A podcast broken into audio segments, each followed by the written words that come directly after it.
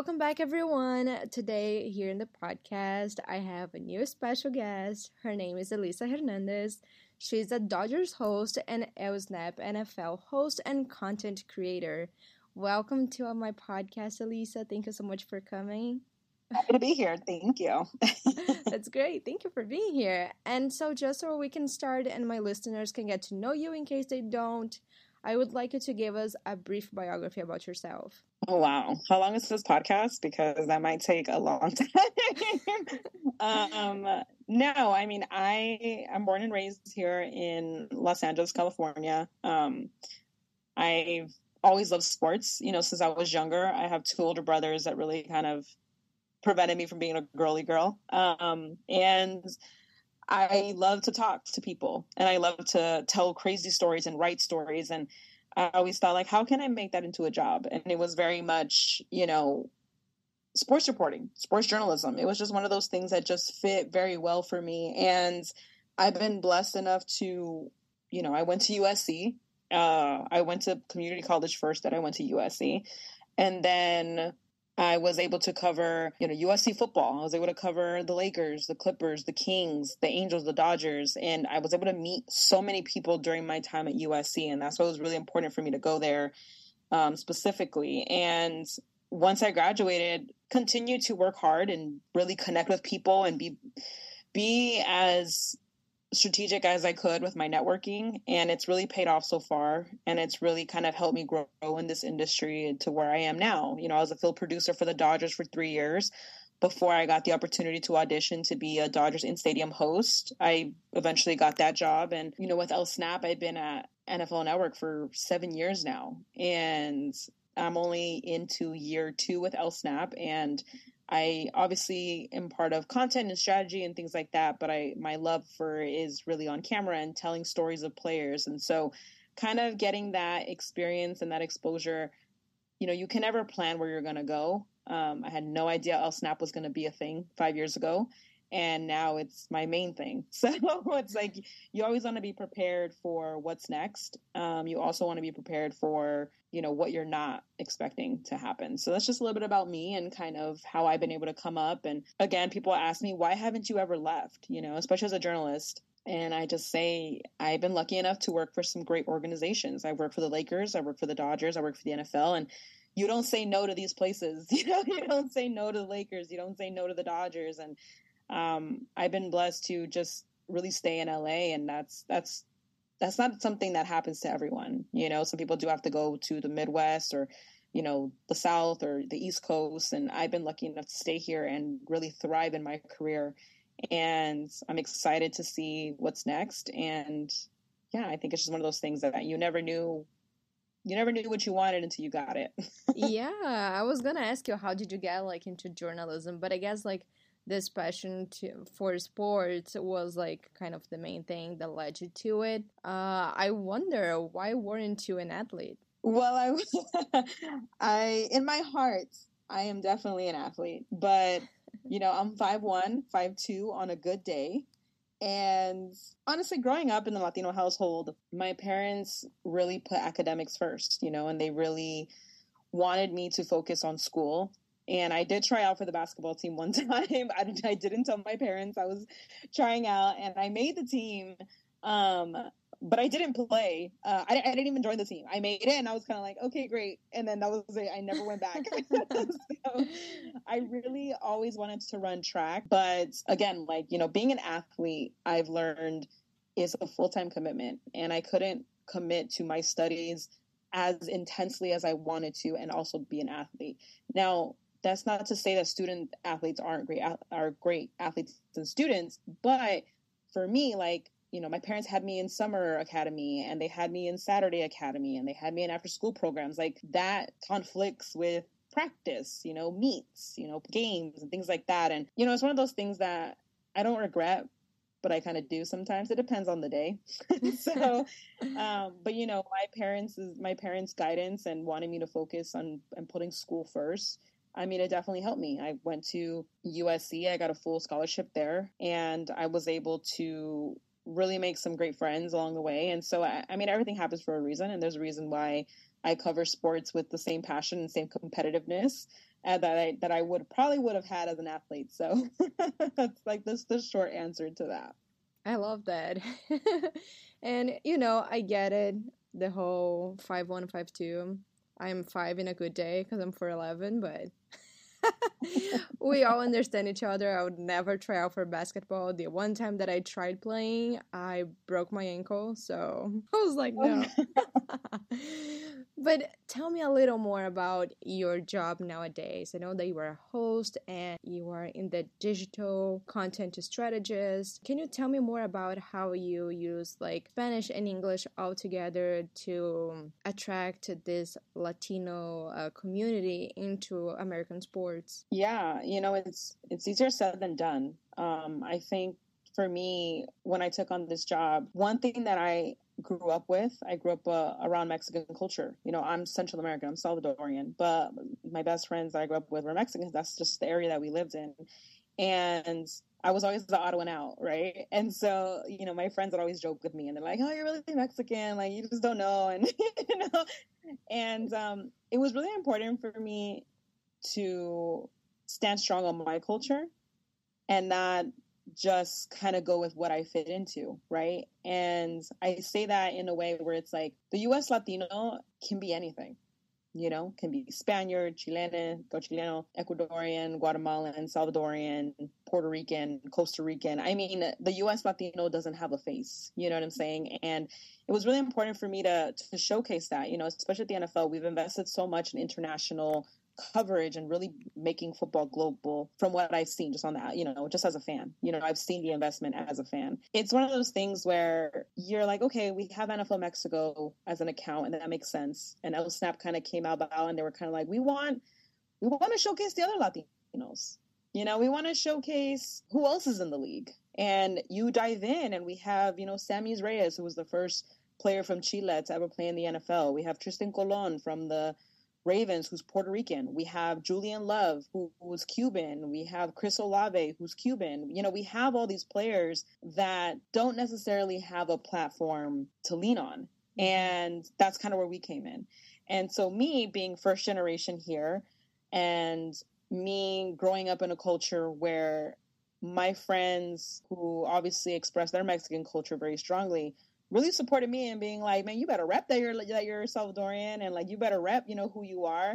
And they really kind of showed me like make sure you stand out wherever you are. And so that's kind of how I continued when I got into the NFL and kind of really showcasing those stories and being like, okay, like I'm Central American. That's very different from culture in Mexico. Like you like the running joke is like you want to know where you where where people are from ask them what a straw is you know in mexico they say popote in central america they say pajilla you know what i mean so you know those little those little details um, are really important. And i learned spanish first. Spanish was my first language and then i learned english and in school. And it was one of those things that i remember fighting my mom on it. And i was like why do you want me to learn this? like i want to learn english. Like you know yo quiero aprender inglés. No quiero hablar solamente español and like my mom's like no and now I'm just like, oh my god, I'm so grateful. I'm so grateful. You know that she she got me to to learn Spanish, and my dad would only talk to me in Spanish. My grandparents only talked to me in Spanish. Like they would not speak to me in English, and if I spoke to them in English, they would not answer me back. So, um, you know, I think to answer your question and how do I use that, like to really kind of push these stories, you know, I, I dive in, you know, and I think for El Snap, the one of the beautiful things is that we're storytellers and we want to show the NFL through a Latino lens in the sense of, you know, the NFL accounts and the main accounts, they look at numbers, right? You know, who had the most yards, you know, who had the biggest touchdowns. We do that too, but we also want to showcase the fact that Trystan Colon came in in the third quarter, you know, to replace the starting guard and he's Puerto Rican and we're rooting for him, you know? And I think that's a really big part of Latino culture is that obviously want you to be good, and obviously we we anybody that makes it to the NFL, you have you have a big talent that no one else has to make it there. But it's almost like we don't care about numbers. You're Puerto Rican, I'm rooting for you. I'm still waiting for the first Salvadorian to enter the NFL because it doesn't matter what team he goes to. I'm going to buy their jersey. I'm going to root for them because that's that's my country. And I think that's the beautiful part of the NFL and and El Snap is that we're just we're just here to tell you all the Latino players that are in the NFL and all the different countries that they represent. You know, we've had people message us like, what? You know, Chris Olave is Cuban? Like, what? Like, that's crazy. like, I would have never thought that. And Chris Olave is really good at football. And so for them to be like, wow, un cubano is there and he's breaking a thousand yards in a season and he's a rookie, I'm an instant fan, you know? Without understanding football, maybe have never even been to New Orleans, but they're just like, there's a Cuban on that team. I'm Cuban. I want to root for him. And that's, you know, that's kind of what I really focus on El Snap to do is kind of really kind of lean into that area of kind of understanding like, this is what, these are the stories you want to tell. And these are the people you need to meet. And this is the Latino representation that you need to see because it's there. And if we don't show it to you, you will never think that you have a place there. And so it's important to show different faces and names and backgrounds and everything because once you see that someone made it that far, you think you think and you know that you can too. Yeah, I guess I'll be waiting for the first Brazilian in NFL. exactly. We have NFL Brazil. We're ready. Let's go. Because honestly, for me, I'm like, this is kind of like wrestling, but there's a ball, but it stops at every five seconds. And I'm like, yeah. My roommates are always trying to explain me football, and I'm like, I'll be rooting for whatever you guys are rooting today. I'll learn at yeah. some point. I, have been saying that for so long. Since the first time, I don't know if you know him, Jesse Merrick. He's in Las Vegas right now. He also does sports. And I told him like since the first time that I interviewed him that I would learn uh, more about football. I guess that yeah. I, that I just know like a little bit more than what I knew like back then, but you know I've been trying. no, but you know what? That's that's that's the beauty about football. Like, join us anytime. I mean, join us in playoffs. Join us at Super Bowl. Join us at like join us anytime. Like, you know, there's different levels of fans. There are fans that will tell you like in 1948 this happened and like I mean I've been covering football so long now and like there's a lot of things I don't know, but I never take it as a weakness. I never think like, "Oh my god." I just think like that's cool. I didn't know that. Thank you for teaching me that. And guess what? I'm never going to forget it after that. You know, I'm constantly learning in football. I'm constantly, you know, learning certain plays or some, something will happen and literally we'll all be in the office and we're like wait what happened and we're like wait what does that mean like we're all looking at each other like wait i've never seen that that happen before what does that rule mean or what you're always learning you I know and i think it's it's one of the things that i never want people to be feel deferred like oh well i didn't become a fan when i was nine so i guess i can never like football no i have friends that one day they were like i want to be a football fan literally she was like i want to be a football fan where do I start? And I was like, well, there's 32 teams. Go look at them, you know, figure out what team you want to be. And, you know, she looked and she was like, you know what? I really like, I really like the team, the 49ers. They're in San Francisco. You know, I, you know, I, I live in um, this place and, you know, it's kind of close to me, but not too much. And, you know, I, I, I want, I want to be their fan. That's how she, now she goes to games she knows players. She has jerseys. Like she's about to have a, a, a kid. We're buying her her baby clothes. You know, that's I how love that. She didn't grow up a 49ers fan. She didn't grow up. She just decided, you know what? That looks fun. I want to be a fan. Why not? And from one day to the next, that decision was made, and she learned. And the beautiful thing about fandom is that as soon as she became a football fan, as soon as she became a, a 49ers fan, other people, oh, you're a 49ers fan? I didn't know that. Oh, you should come hang out with us come watch a game with us. It, it opens up a community that you didn't even know. And so I think I always tell people like it's never too late. Anyone can become a fan at any time. It's just it, there's it's always welcoming. The door is always open for more fans to come and join. And again, like I'm, you're waiting for the first Brazilian to play in the NFL. I'm waiting for the first Salvadorian to play in the NFL because that's that's that's another way in. But there's all there's nothing stopping you from literally right now 2:30 you know, on March 29th, say, you know what, I'm going to be a Cowboys fan, established. You know, the, what's going to stop you? So, you know, just I'm going to do my research. Okay. Yeah, for all the listeners. I'm not going to say that I'm going to do it today, but I'm going to do my, my research in the 32 teams that you said that NFL has. And exactly. you know, maybe I'm i can gonna, find something. You, we have a we have a thing called NFL Team Picker, and you just answer a bunch of questions, and then it, based on your answers, it it suggests a team that you should like. So I'm gonna. Oh my god! Please I'm gonna send it to me to so that uh, you can try that out, and we'll see what you get. yeah. Oh my gosh, that's so nice. Thank you. But back to our like more serious conversation. I am so happy to say that now on my podcast, I have two women talking about sports and only one guy talking about sports. and that, that, like, you know, how great that is to have like more women than guys on my podcast talking about like their works uh with sports in the media mm-hmm. because I know that it's growing and it's changing but it's still like so small this women community that we have and I wanted you to explore a little more about that in your experience but also bring the fact that you're like a Latina in uh, sports and media? One of the things I've learned is that it's always a fight, right? And for every four seats that a man has on a show, there's probably one for a female host, reporter, or something. It's one of those things that I thought that that was going to mean that none of the women in sports were going to like each other because there's so many limited seats. And obviously, you're going to encounter people that are different, but also you want to remember that we're natural nurturers in our own way.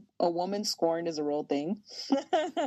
and so that's why it's important that you you truly represent who you are. And I've met such amazing mentors along my way along the way, like Alana Rizzo, who's now at MLB Network. Um, she really opened my eyes to professionalism in, you know, baseball, you know, really a, a male dominated sport and holding your own in conversations and learning how to score a game. Um, MJ Acosta Ruiz, who is the main anchor for NFL Total Access, you know, having her on that platform and something as simple as wearing your hair super curly, super voluminous, curly, like that's not something that I grew up seeing. You know, everyone, which is why I always wanted straight hair when I was growing up. I hated that I had wavy hair. I was like, oh, my hair's so wavy, it's so big. I want it straight and attached to my, you know, scalp and now it's everyone's like, oh my god, your hair is so pretty, it's so big, and it's just like. you know, it's one of those things that seeing that representation, seeing those things really kind of help the next generation, right? And that's why I always say, like, when women want to join sports, you have to do twice the work with probably half the credit. And that's not okay. We obviously want all the credit, but there's a balance, you know, like people might tell you, like, hey, you're showing off too much. Hey, you're talking about your achievement too much hey, like, you know, you need to be ladylike. Like, you shouldn't be bragging so much. And it's like, you have to remember that you are in charge of you and you can't control other people, you know, and, and, there's always there's it's a very thin line, you know, as to represent yourself. Um, one of my really good friends from college, you know, she we're on the phone one day and I said something and I said, "Oh yeah, but you know, I'm I'm just gonna I'm not gonna say anything. Like I'm just." And she was like, "What?" She's like, "No, like no more working in silence. Like stop working in silence." And I was like, okay. and um, I really took that to heart because why why did I think I should work in silence? You know, like I see a lot of my colleagues, both male and female, bragging about themselves. And I used to think like, oh, like I don't want now I'm like, why haven't I been doing that? Like, you know, like you need to be your own biggest supporter, especially in this industry, because other women support women. You know, this year's women's, you know, this month is Women's History Month. And I think it's important that we network with each other, we connect with each other, and understand that it's also up to us to create room in certain spaces, right? I think one of my favorite compliments I ever got was me and MJ did a preview of a Rams game. Um, and we were on the field and we just did like a quick preview, like who's gonna win, what's this, that we're just talking football. And we had this this viewer comment on our account and she was like, I never thought I would see two darker skinned Latinas talking football. For her to say that, you know, it meant a lot because I never saw a darker skinned Latina talking yeah. anywhere. You know, it was always much lighter skin tone Latinas. Like I'm a little darker skin tone, and I'm the only one in my family. I'm the only girl in my family with this skin tone. Everyone else is light. Everyone is light except for me. So they always call me la negrita. like, You're like, special. A, that's all. Yeah, I'm a little dark one in the family.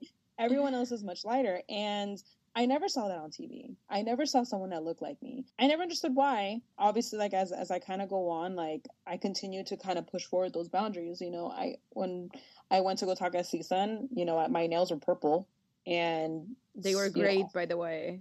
They were great. Thank you. Now I have blue. Now I have blue nails. And someone asked specifically about my nails, and I said, "Look, I, it's who I am it's not a gimmick. I don't do it because it's the typical and no, it's who I am. You know, I, I remember love, you were talking about the nails and the hoops, and I was like, yeah, yes, the nails and the that, hoops. That, let's go. I was, like, I was like, that's why this podcast is just audio because I don't have my hoops on today. But uh, yeah, I mean, it's it's it's who I am, and it's truly who I am. Like, I just had a meeting with the CMO of my company, a chief marketing officer of the company, and we had to talk about ourselves. And to him and to a group of 100 people, I said, I said, guys, when you see me around the office, my nails are going to be long and they're going to be blue and I'm going to have hoops on. And you know what? It doesn't take away how professional I am. It doesn't take away how hardworking I am. It doesn't take away the fact that I do a great job. Yeah. That's and true. I was like, that is who I am. And I'm going to be unapologetically myself. I said that to the CMO of the company. I said that to a team of VPs, vice presidents, everyone, because I need them to know this is part of who I am. It's how I stay connected to my Latina roots of like expression and color and you know my I always wore hoops in in high school. Granted, they're much smaller now. I used to have like my dad used to make fun of me when I was younger because I would have humongous hoops, and my dad would like swing on it. he's like, "Oh, your bird flew away," and I'm like. so, you know, we always had that running joke. So now my hoops are a little smaller, but but they're still there, it, and it's still, still you, there. and it's still exactly. like a great professional. Exactly. There you go. And I, you know, I always say to that because as a woman in sports, you have to conform to some extent. You you really can't get away with not conforming, but you can take a you can take a stand at how much you're gonna conform. And for me, it's like, look, I'll I'll wear professional clothes. I will wear what I need to wear to look, but like my nails and my hoops are non-negotiable. And if you don't want, if, if a job says, well, it's too much, well, then you know what? I'm probably too much for you. and I don't want to do this, you know? You I got my job with the NFL the same way I am now. I got my job with the Lakers the same way I am now, and I got my job with the Dodgers the same way I am now. You know, I it's funny because I don't I didn't think it was a big deal. I really didn't. I really didn't until people started coming up to me and was like, Oh my God, I love that you wear hoops when you do Dodger games. Oh my God, I love that your nails are so long and, and coffin shape and they're so bright and, and extra. And I'm just like, what? you know, it's like, I didn't, like, to me, it's not a big deal, but to people, they're not used to seeing that. They're not used to seeing a super long, you know, sharp nail, you know, out there. And I think for women in sports, that's what's important. You know, when you are walking into rooms, be who you are. Because if not, you're going to get trapped into being someone else your entire career. That's not something that I'm willing to compromise on. And that's not something that I'm willing to give away for anyone. Yeah. You know, sure. it's like I am who I am. You know, I'm going to talk Spanglish. I'm going to talk Spanish. I'm going to, my um, Salvadorian accent is going to come out. I speak really fast. Um, we had rehearsals for Dodgers the other day, yesterday, and I was uh, speaking and my my uh, producer was like, um, Lisa, slow down. You're talking too fast. And I was like, oh, okay, sorry. You know, so it's it's one of those things that you know, as women in sports, as you kind of see positions open up, you see positions of multiple women. Um, you have to support that. You know, you have yeah. to support other women because the MLB did an all female broadcast crew, right? Like the play by play was a woman, the host was a woman, the reporter sideline was a woman, everyone was a woman. It was it was trailblazing. And the views, you know, the the game got good views. And what does that mean? It means people want to watch this. It's not something you did because oh, let's just do it to make no, people want to watch this. And sometimes just like representation matters from a cultural perspective, sometimes women like who are fans want to hear from a woman who's breaking down the game. Yes. You know, and it's yeah. that representation as simple as you're a woman and you're talking to me about sports, that's all I care about.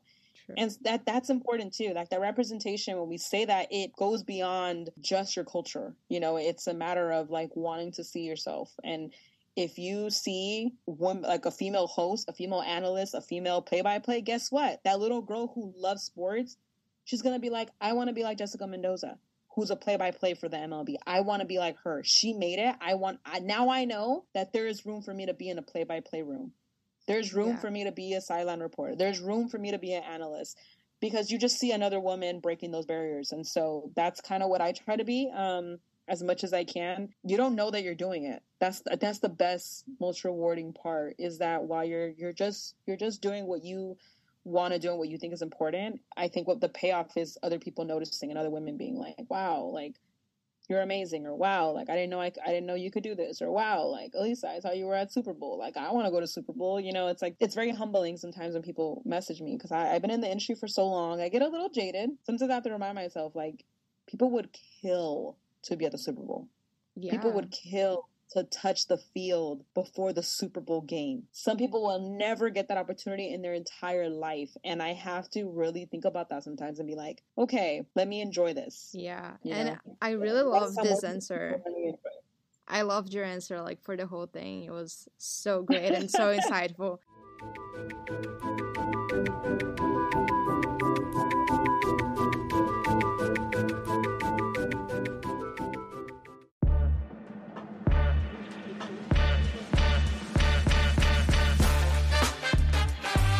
Listeners, I have a great news for you. I'm here to incentivize you to create your own podcast just like me.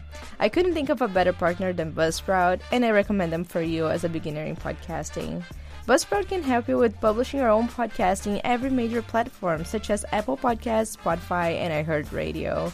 They also automatically publish on your personalized website, and they give you all the statistics in detail that you want. To start your own podcast and to win a $20 Amazon gift card, follow the instructions on the link in my show notes. If I can do it, you can do it too. Good luck on creating your very own podcast.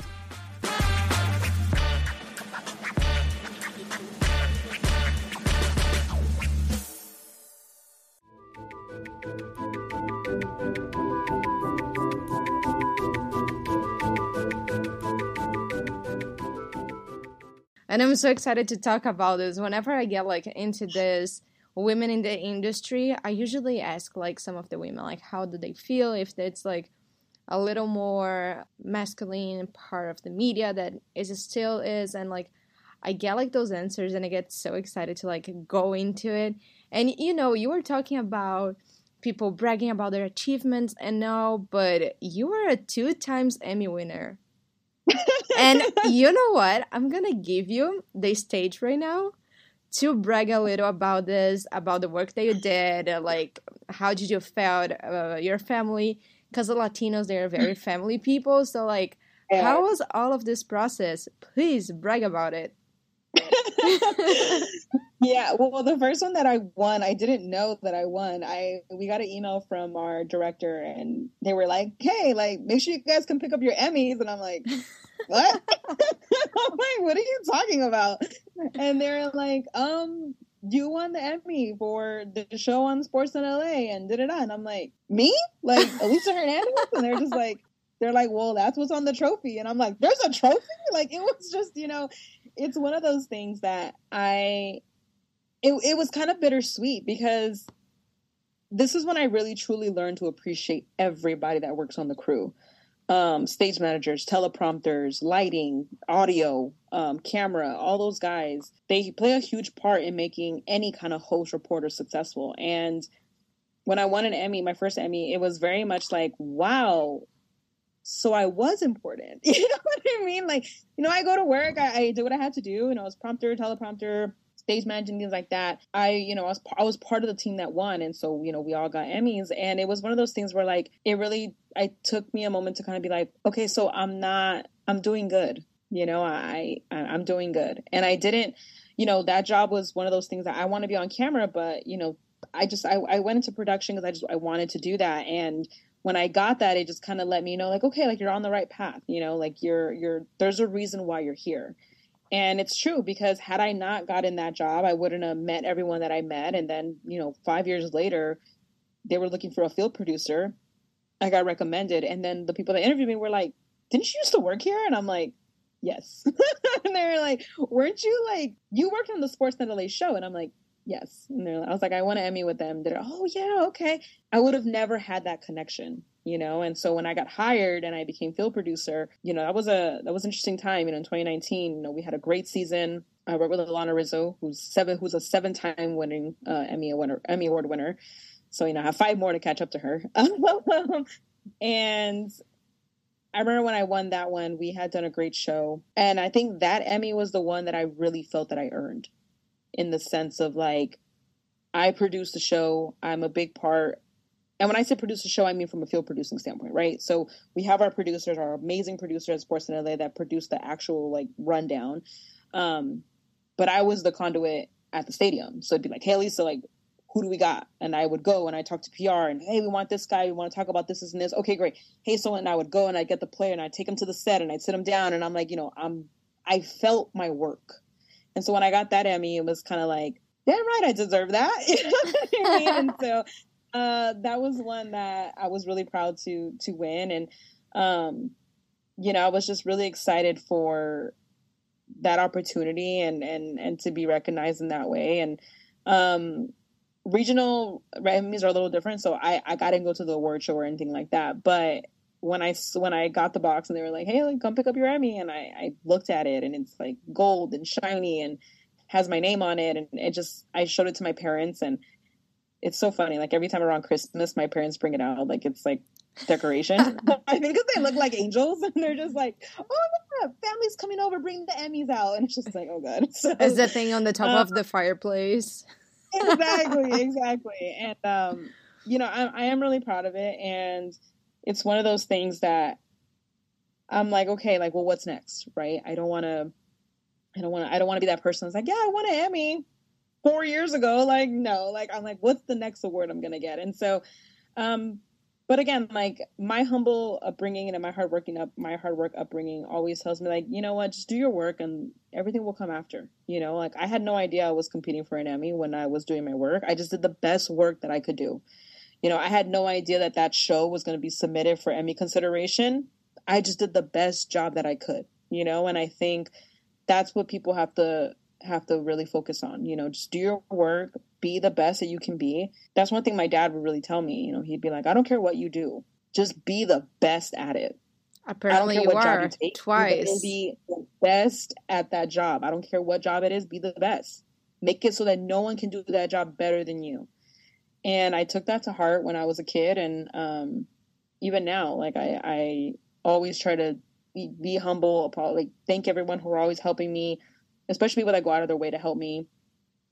Um, especially at the NFL being so big, you know, mm-hmm. I know a lot of people there, but a lot it's basically because I worked my way up from the bottom to with the position I am now. So, I think um, the two Emmys are always something that I always forget to mention sometimes. oh and, yeah, I forgot. Well, I have two Emmys. Oh, silly yeah, me. like I, yeah, and like you know, it sounds like I'm bragging, but I'm like, no, I really forgot to tell you guys that, like, I, yeah, you're right, I did win two Emmys, and I always try to just say, like, you always want to take a moment to appreciate those times.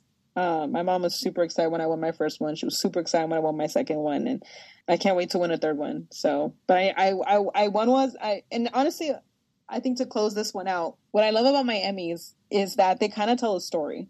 So my first Emmy I won when I was in studio ops, right? Yeah. The second Emmy I won is when I was a producer. And I hope that my next Emmy is when I'm a reporter. I love that. Or host. Yeah. Yeah, and we're so cheering for that. Everybody will, here. yeah, they will they will truly represent my growth and I think that's my favorite part of my Emmys. I mean, in this bragging part here, I kind of want to brag a little bit too. it's not the I same. It's not go quite ahead, the same as an Emmy, but last year I went as a volunteer to organize the Golden Mikes. This year oh, I got oh, one of their oh, scholarship the awards and I was like, yeah. it's like such a big deal. I was just getting the scholarship, not the actual Golden Mikes. But everybody was like, oh my gosh, that is so nice. Congratulations and making all these connections. And uh, there was this mm-hmm. girl that she got the same scholarship that I got like for the first time last year. And uh, this time she went back as a reporter in the industry already. Mm-hmm and she was mm-hmm. like you know what? You came here as a volunteer as now like scholarship uh recipient. Next time you're coming mm-hmm. here it's gonna be because of you're in the industry. And i was like yes that is my next goal. Get my golden mikes when i'm already working. Yeah. and i'm like yes. Yeah as you said that's amazing. Congratulations. Well that's congratulations to you too no but it's true and i think telling those stories is what's important i mean you're gonna remember those moments. You know what I'm saying? Yeah. You're gonna remember what it took to get here and what it took to get there. And I think that's one of the things that I talked about to, you know, some of the people at CSUN where I just said like, look, like it's gonna feel like you're going in the wrong direction until it doesn't.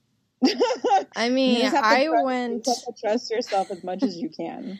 I went 7k miles away from home just to follow my dream. So like getting that award, I was like, yes, everything is paying off right now, and I'm just gonna keep like grinding to get like my my ultimate goal here in the US. So yeah, exactly. that's all it look, is about. being, being five one and five two is not a bad thing, or even five feet. You know why? You can be in the front row, right under the camera. You're not in anybody's way, and you can just kind of maneuver. Yeah, that's what I did. There we go. That's the perks the camera would be like right here over my head. And I'm like, "Am I in your shot?" They're like, "No." I'm like, "Great." Yeah, you're for sure not. Don't worry. exactly. Exactly. Yeah, I was also like when I was doing my research about you uh, to ask the questions, I saw that literally every job or internship that you got was in sports, and I was like, "Wow, that is amazing." Because, like you said in the very beginning of this episode, like you are very blessed to be like just in LA and very blessed to get like just stuff in sports, which is like people have to go, oh, you're gonna do like news or you know hard news just to get into the field or whatever. But like yeah. literally everything ABC Seven News co-host for the Lakers, Dodgers, NFL, and I was like, oh my gosh, that is so amazing.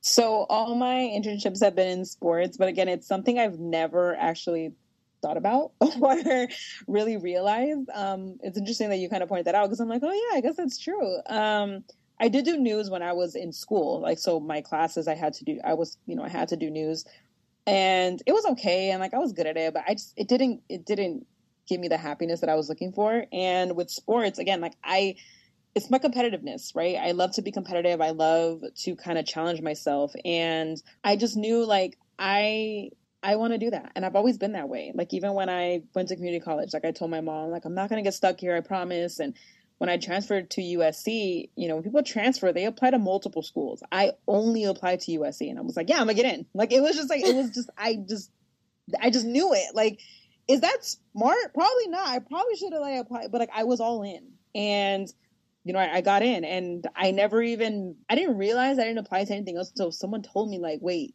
what if you didn't get to USC though? What were you gonna do? And I'm like, what? Depression. like, it never entered my mind that it was a possibility that I wouldn't get into USC. Like I was like, no, I'm going to community college to go to USC, and that's it. Like there's no in between. And so I kind of took that same approach when I was interning. I was like, yeah, I wanna I wanna intern for the best places. ABC seven, you know, KCAL CBS they're at everything. They're at every Laker game, Clippers game, Angels game, Kings game. I want to I want to do that, so let me go.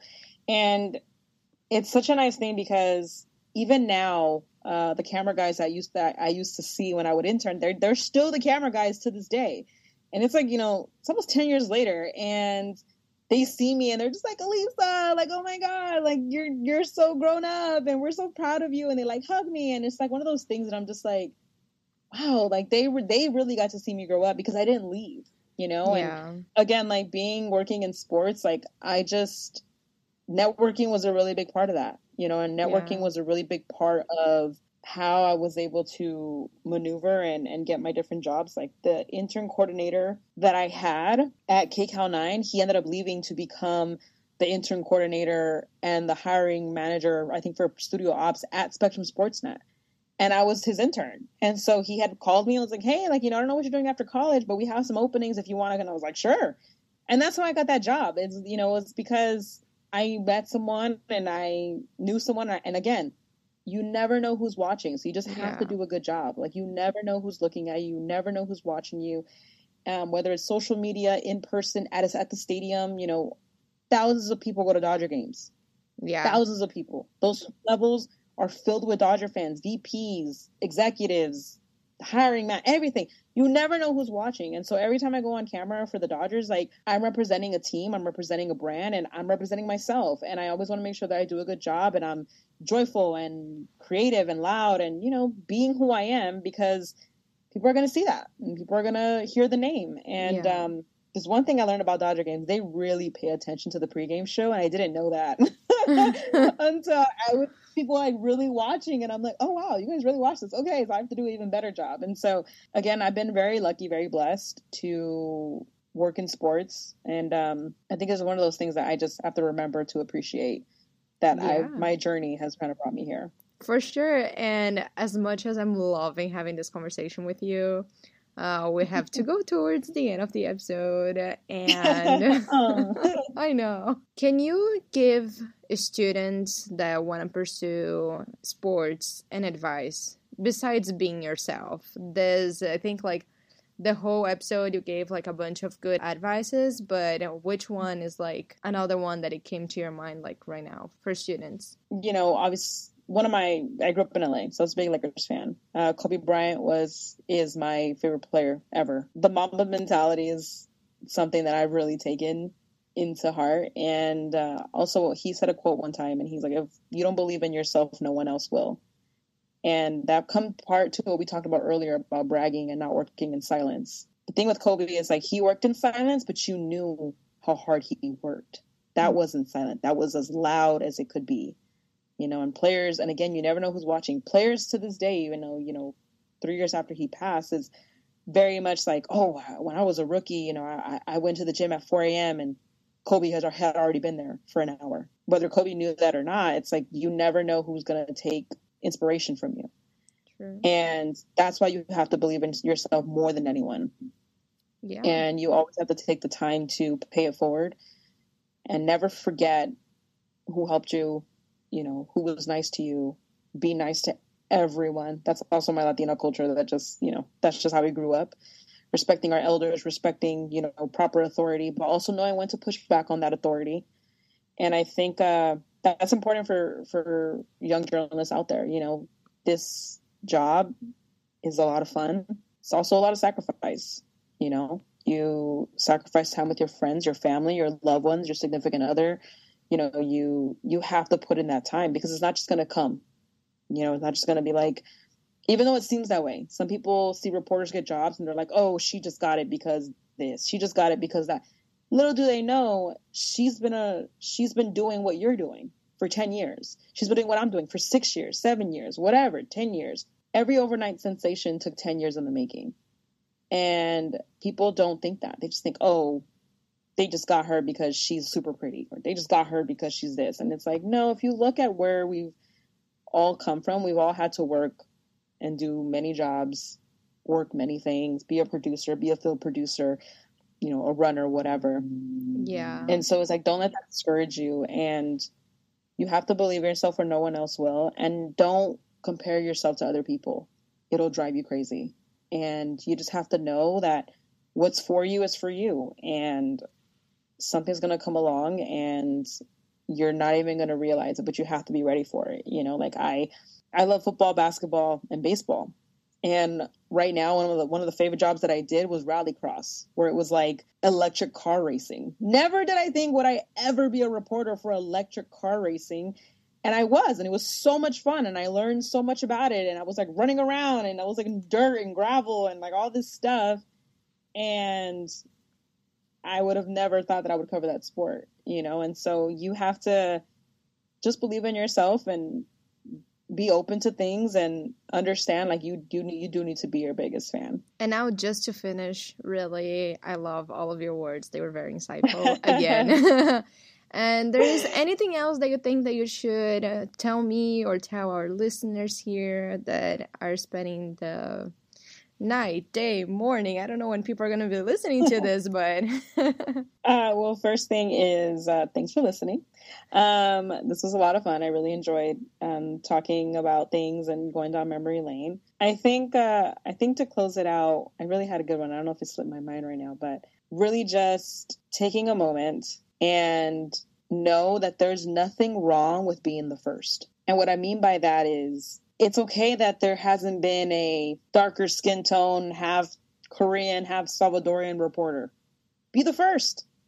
It's okay that there hasn't been a, you know, first generation Brazilian five feet on a good day, 4'11 correspondent for MLB Network. Be the first. You know, it's it it's okay. It's scary and it's hard, but it's okay. If you don't see a representation, be the representation if you don't see yourself be that person then be the person to to go do that. And again, I know it's scary and I know it's easier said than done. Trust me. Don't wait for someone else to be the first.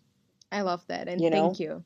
Thank you for all these words. They are so great, honestly. Thank you so much, Elisa, for coming to my podcast. And thank you, all the listeners, who are listening to us. And, you know, don't forget to go to the show notes, check the website, go to our social medias, our Facebook, Journalist Talk, and Instagram, BeaBarros News. And as always, I'll see you guys in the next episode. Bye.